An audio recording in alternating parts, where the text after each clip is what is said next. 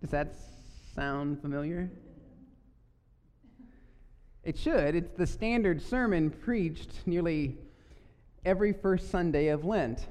And I speculate most of you know the Just Say No story or some variation of it. It often is a theme that underlies um, Lent, and it's a common approach to dealing with temptation in our lives. Just say no. And if you can't, then try harder, Mindy. Try harder. Be like Jesus. Be like Jesus. I wonder if it is really that simple. Is that all there is to the story? It certainly hasn't been that simple in my own life. I don't think it was that simple in Jesus' life. And I would speculate it's probably not that simple in your life either. Our lives and our faith are more than the sum of our choices. And our temptations are rarely a choice between this or that. So maybe we should consider a different way of approaching temptation. In fact, I'm going to offer some alternatives.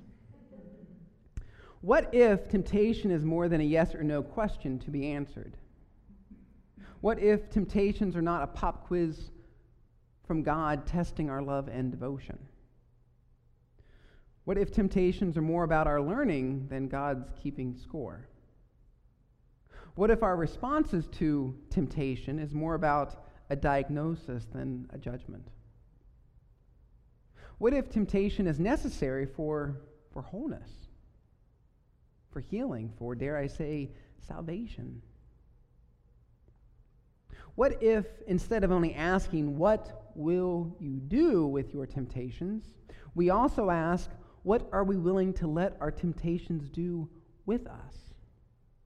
What are we willing to learn from our temptations? Have you ever considered those options? Probably not, because you grew up with just say no. I realize it's not the usual perspective, but it does offer a different way of engaging life, uh, engaging our faith. It tells a very different story about temptation.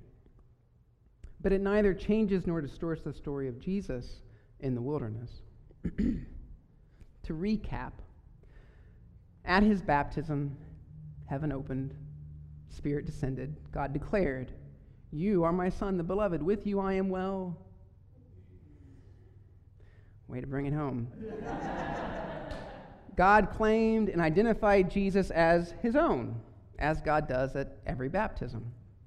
After his baptism, Jesus enters the wilderness. God's words echoing in his ears. His identity and relationship with God were established before he stepped into the wilderness before he faced and responded to his first temptation. Regardless of what he said, yes or no, nothing would determine his sonship, his belovedness, or that God was well pleased with him. Those things were already his reality. Jesus could neither earn nor lose them. True for us, too. And so the temptations and the struggles Jesus faced in the desert did not determine how God would see him. They did determine how Jesus would see himself. In struggling with his temptations, Jesus began to know himself, to be filled with and led by the Spirit. You see, the temptations called forth in Jesus the confirmation of his baptismal identity. And it was that identity by which Jesus overcame the temptations. The devil failed and unwittingly tempted Jesus into knowing and experiencing the truth, the truth about himself, his sonship, his belovedness, God's pleasure. Jesus' identity and relationship with God were no longer words spoken from a talking cloud, but a truth and reality that he experienced in the wilderness. A truth and reality he would embrace and would speak throughout his life and ministry. I believe our temptations, our struggles, our wilderness moments in life, and we have a lot of them, can do the same for us. They can offer us an opportunity to become whole. They can offer us an opportunity to, to fully understand ourselves, to know ourselves. That's what they did for Jesus. And if they can do it for Jesus, they can do it for us too. Of course, we tend to focus on the person, thing, or situation that is tempting us. But it's really about you. It's never really about the person, the thing, or the situation. It's about you. Our temptations say more about what is going on within us than what is happening around us. That's why just say no is an overly, overly simplistic understanding of this gospel and an inadequate response to temptation. Temptation is less about a choice and more about our identity and the direction of our life. Who am I? Where is my life headed? We answer those questions every time we face and respond to our temptations. The type of temptations we experience and the circumstances by which they come are unique to each one of us because they reveal what's inside of us. They reveal what fills us. The gospel lesson tells us Jesus was full of the Holy Spirit. An insight for us to know as we, as we read and hear the temptation story. But it was for Jesus to discover as he lived the temptation story. Temptation offers us something to be discovered and the opportunity to recover ourselves. So I wonder what are you full of? I wonder what fills your life? Look at what tempts you. What causes you to stumble and to fall repeatedly? What distracts you? Who are the people that push your buttons? Who can you not resist arguing with on Facebook? Where do you get caught and trapped in your life? What circumstances call forth a response other than the one you'd like it to be? This is not about the people, the situations, or the things. This is about you and you discovering what fills and directs your life.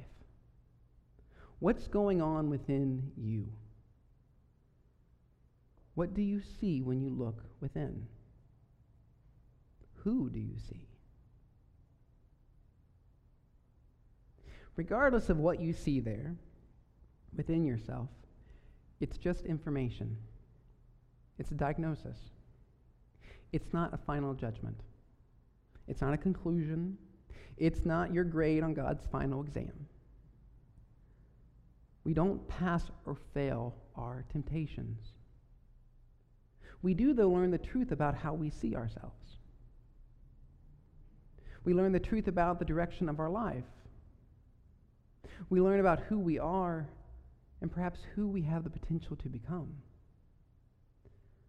The learning is neither easy nor painful, and that sucks. But it is necessary. It's necessary learning. Because it is in that, that tension of the desert that God reshapes and redirects our life.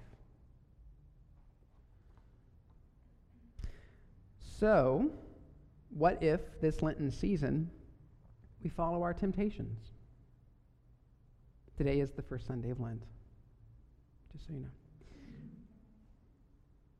I don't mean we just say yes and give in to everything. And I don't mean we just say no and avoid everything.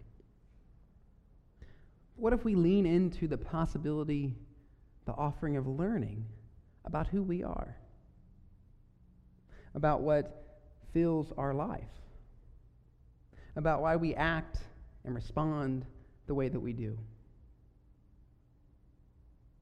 Where would that take you? What would it offer you? Who might you become? I believe the answer, some of the answers, is that we gain a better understanding of self. We have a better chance of claiming our identity as, as daughters and sons of God, God's beloved. We have a better chance of, of embracing the fact that God is pleased with us. This is not a test. You can't fail. I think those are some of the gifts of temptation. If we have the courage to lean into it, if we have the courage to look at self, to reflect on our lives.